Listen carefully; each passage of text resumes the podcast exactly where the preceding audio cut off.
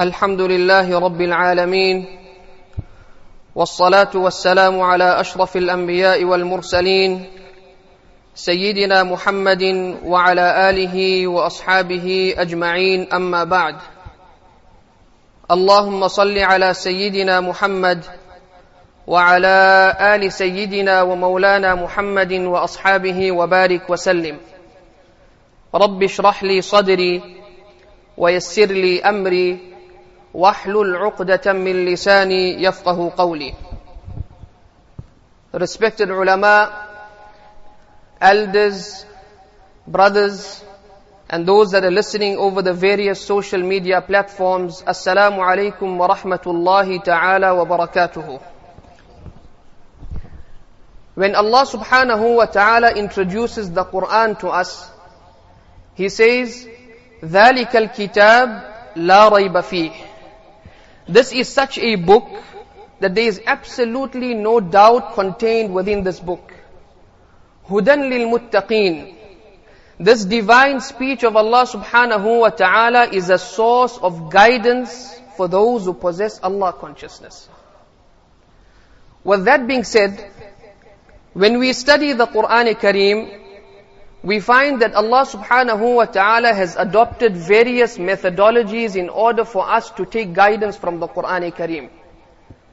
One such methodology that Allah subhanahu wa ta'ala has adopted in the Quran is to make mention of and narrate the incidents of the previous Anbiya alayhi salatu was salam, their experiences with their people, the various challenges and the difficulties that they had to endure in order for them to convey the message of the oneness of Allah subhanahu wa ta'ala to their people.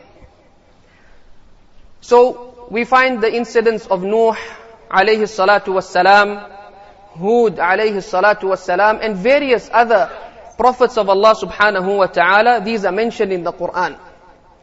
Now, what are the reasons why Allah subhanahu wa ta'ala mentions and reveals such verses in the Quran? Allah subhanahu wa ta'ala gives us two reasons. In Surah Yusuf, Allah subhanahu wa ta'ala informs us and He says, لقد كان في قصصهم عبرة لأولي الألباب ما كان حديثا يفترى Certainly we have narrated the incidents of the previous Anbiya alayhi salatu wasalam to you as an ibra. Ibra means if you and if you study the lives of Anbiya alayhi salatu wasalam in the Quran, there is much lesson that can be extracted and deduced if you study their lives in the Quran. ما كان حديثا يفترى. These are not fabricated and made up incidents and stories. So this is the first reason why Allah reveals such verses as an ibrah for us to take lesson. The second reason Allah subhanahu wa ta'ala informs us of, He says, وَكُلًّا نَقُصُّ عَلَيْكَ مِنْ أَنْبَاءِ الرُّسُلِ مَا نُثَبِّتُ بِهِ فُؤَادَكَ Allah subhanahu wa ta'ala is addressing Rasulullah sallallahu alayhi wa sallam. When we study the life of Rasulullah sallallahu alaihi wasallam, we find that at the initial stages of Islam, he had to endure sallallahu alaihi wasallam a lot of difficulties from the side of the mushrikun of Makkah Mukarramah. His family was boycotted.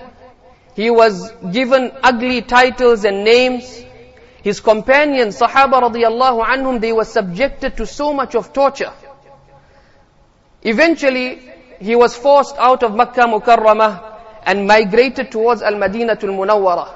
Allah subhanahu wa ta'ala is subtly informing Rasulullah sallallahu alayhi wasallam that you are on a mission from the side of Allah. You are going to face trials and difficulties in your path. But don't feel low. Don't feel depressed. Don't feel disheartened. Those before you who were on the same mission as you also had to face the same challenges. ما نثبت به فؤادك Rasulullah sallallahu alayhi wasallam, or rather Allah subhanahu wa ta'ala is saying, we narrated these incidents in order for us to strengthen your resolve. In order for us to strengthen you, to encourage you, to motivate you. So these are the two reasons why Allah subhanahu wa ta'ala revealed the incidents of the Anbiya alayhi salatu wassalam in the Quran. For us to take lesson and in order for uh, Rasulullah sallallahu alayhi wasallam's heart and resolve to be strengthened in his mission. One such mighty messenger that Allah subhanahu wa ta'ala had sent to a nation was none other than Musa alayhi salatu wassalam. Mufassirun and the commentators of the Quran are of the opinion that Musa alayhi salatu wassalam is mentioned in the Quran no less than 130 times. Allah has depicted various scenes from the life of Musa alayhi salatu wassalam in the Quran. He's made mention of in Surah Al-Baqarah, in Surah Al-Shu'ara, in Surah Al-Nazi'at, in Surah Al-Qasas, and various other chapters of the Quran. Allow me to share with you today two very important, pertinent, and relevant lessons that we can take home and that we can apply in our lives by studying the life of Musa alayhi salatu wasalam in the Quran.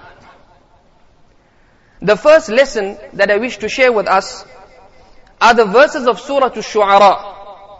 Allah subhanahu wa ta'ala speaks about the incident when Fir'aun and his army had pursued Musa alayhi salatu wasalam and the nation of Banu Israel. So what had happened was, Musa alayhi salatu wasalam was appointed as a Nabi. He came back to Egypt. He invited Fir'aun towards the oneness of Allah. Fir'aun rejected. He realized now that he had to release Banu Israel from the tyranny and the oppression of Fir'aun. So he began his migration with Banu Israel to the lands of Sham. Fir'aun got wind of this. He rounded up his army and they went behind Musa alayhi salatu wasalam and the nation of Banu Israel. Allah subhanahu wa ta'ala says, فَأَتْبَعُوهُمْ مُشْرِقِينَ Fir'aun and his army, they pursued Musa alayhi salatu wassalam and the nation of Banu Israel at the time of Ishraq. فلما تراءى الجمعان قال أصحاب موسى إنا لمدركون Now consider the situation that Musa alayhi salatu wasalam finds himself in. And this is where we will extract our first lesson for today. Eventually, Fir'aun caught up with Musa alayhi salatu wasalam. Musa alayhi salatu was salam, behind him now is an ocean. With him is the nation, the huge nation of Banu Israel, normal, ordinary folk. In front of him now is a tyrant, oppressive king with this king is a well-equipped army. In fact, some historians are of the opinion that this army made up 1.6 million soldiers. This is how huge the army of Fir'aun was, coming behind Musa and Banu Israel. Consider the difficult situation that Musa alayhi salatu wasalam finds himself in. Where to go? Where to escape? What road to take? What strategy to use. And to make matters worse, for Musa alayhi salatu wasalam, his people, the very same people that he was trying to save and protect from the oppression of Fir'aun, those very same people now begin to taunt and mock Musa alayhi salatu wasalam. That, oh Musa, this is a conspiracy from your side. This is a plan that you have made in order for you and Fir'aun to kill us to massacre us, to fish, finish us off. Inna lamudrakun. Verily we have been caught up. Consider the waves of emotions going through the heart of Musa alayhi salatu wasalam at this very, very difficult juncture. Now, the lesson that we can learn is the statement of Musa alayhi salatu wasalam at this very difficult juncture. What does he say? What does he utter? He says, قَالَ كَلَّا Never. إن معي ربي سيهدين Verily Allah subhanahu wa ta'ala is with me. Verily Allah subhanahu wa ta'ala is with me. My Rabb is with me. Sayahdeen. He will look after me. He will guide me. He will make a way out for me. What is the lesson we learn? We learn that sometimes we have a plan, but Allah subhanahu wa ta'ala also has a plan for us. Sometimes it works such that our plan works hand in hand with the plan of Allah subhanahu wa ta'ala. But sometimes our plan and the plan of Allah subhanahu wa ta'ala does not collaborate. Musa alayhi salatu wasalam had a plan to escape the clutches and the tyranny of Fir'aun to take his people towards the lands of Sham. But he realized that now he has to entrust whatever he can to Allah subhanahu wa ta'ala. He placed his reliance and total submission to Allah subhanahu wa ta'ala by saying, Inna ma'iya rabbi sayahdeen. Oh Allah, I trust your plan. I have faith in your plan. The lesson for us, when are we going to trust the plan of Allah subhanahu wa ta'ala? Today, we have placed much trust in our plan. And that is why when our plan fails, we become sad, we become depressed, we become worried, we start getting confused, we become anxious, we get sick. We need to start learning, or rather we need to start developing the habit of trusting the plan of Allah subhanahu wa ta'ala regardless of the situation. Whether it affects us personally in our own lives, or whether this affects the ummah globally. Like what happened on the 6th of February in the lands of Turkey and Syria, where they experienced an earthquake. This was the plan of Allah subhanahu wa ta'ala. We rely upon the plan of Allah subhanahu wa ta'ala. Allah subhanahu wa ta'ala had a plan for these people. Yes, we make dua for them. May Allah subhanahu wa ta'ala grant those people ease. May Allah subhanahu wa ta'ala grant those who have passed on the mantles of martyrdom and the higher stages in Jannatul Firdaus. But as believers, regardless of the situation, in our country, in our community, in our personal lives, in our marriage lives, we need to believe, firmly believe, that we are at the center of the love and the mercy of Allah subhanahu wa ta'ala. Regardless of the situation. How do we know this? Rasulullah sallallahu alayhi wasallam informed us. He said, "Inna ummatukum hadihi ummatun marhumah." Verily my ummah is at the center of the love and the mercy of Allah subhanahu wa ta'ala. We understand this hadith. We have full conviction in the hadith. But if we take a look at what is happening around us, the reality is different. How is this ummah at the center of the love and the mercy of Allah subhanahu wa ta'ala when there's earthquakes taking place? When there's economic instability in our country? When there's fear of our safety, the safety of our families? Rasulullah sallallahu alayhi wasallam then unpacks this hadith and he tells us, لَيْسَ لَهَا عَذَابٌ فِي الْآخِرَةِ Allah subhanahu wa ta'ala will not take this ummah as one entity and throw it in Jahannam. وَلَكِنْ عَذَابُهَا فِي الدُّنْيَا However, this ummah will suffer in this world. There will be difficulties and tests and trials that this ummah will have to face in this world. At the top of the list, al-qatl. This ummah will be butchered. This ummah will be massacred. This ummah will be killed. In other ahadith we find this ummah will face earthquakes. What do we understand from this hadith and the saying of Rasulullah sallallahu alaihi wasallam? We understand that our value, our worth as an ummah is not measured by our worldly experiences. Rather our value and our worth as an ummah, as believers, is measured by how we fare in the court of Allah subhanahu wa ta'ala in the akhirah. Because this world is worthless in the sight of Allah subhanahu wa ta'ala, not even equal to the wing of a mosquito. Coming back to my initial comments, the lesson that we learn from the life of Musa alayhi salatu was salam, we need to be optimistic regarding the plan of Allah. We need to have good expectations regarding the plan of Allah subhanahu wa ta'ala. And in fact, this was the sunnah and the practice of all the anbiya alayhimu salatu wassalam.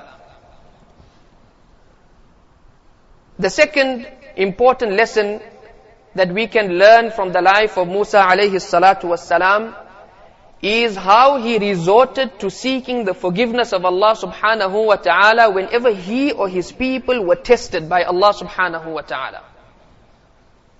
In fact, his du'as are mentioned in the Quran, seeking forgiveness from Allah subhanahu wa ta'ala, repenting to Allah subhanahu wa ta'ala. When Allah subhanahu wa ta'ala invited him or called him to Mount Tur to give him, reveal to him the Torah, Allah subhanahu wa ta'ala had informed him that people in your absence have now begun to worship a calf. They were being misled by a person known as Samiri.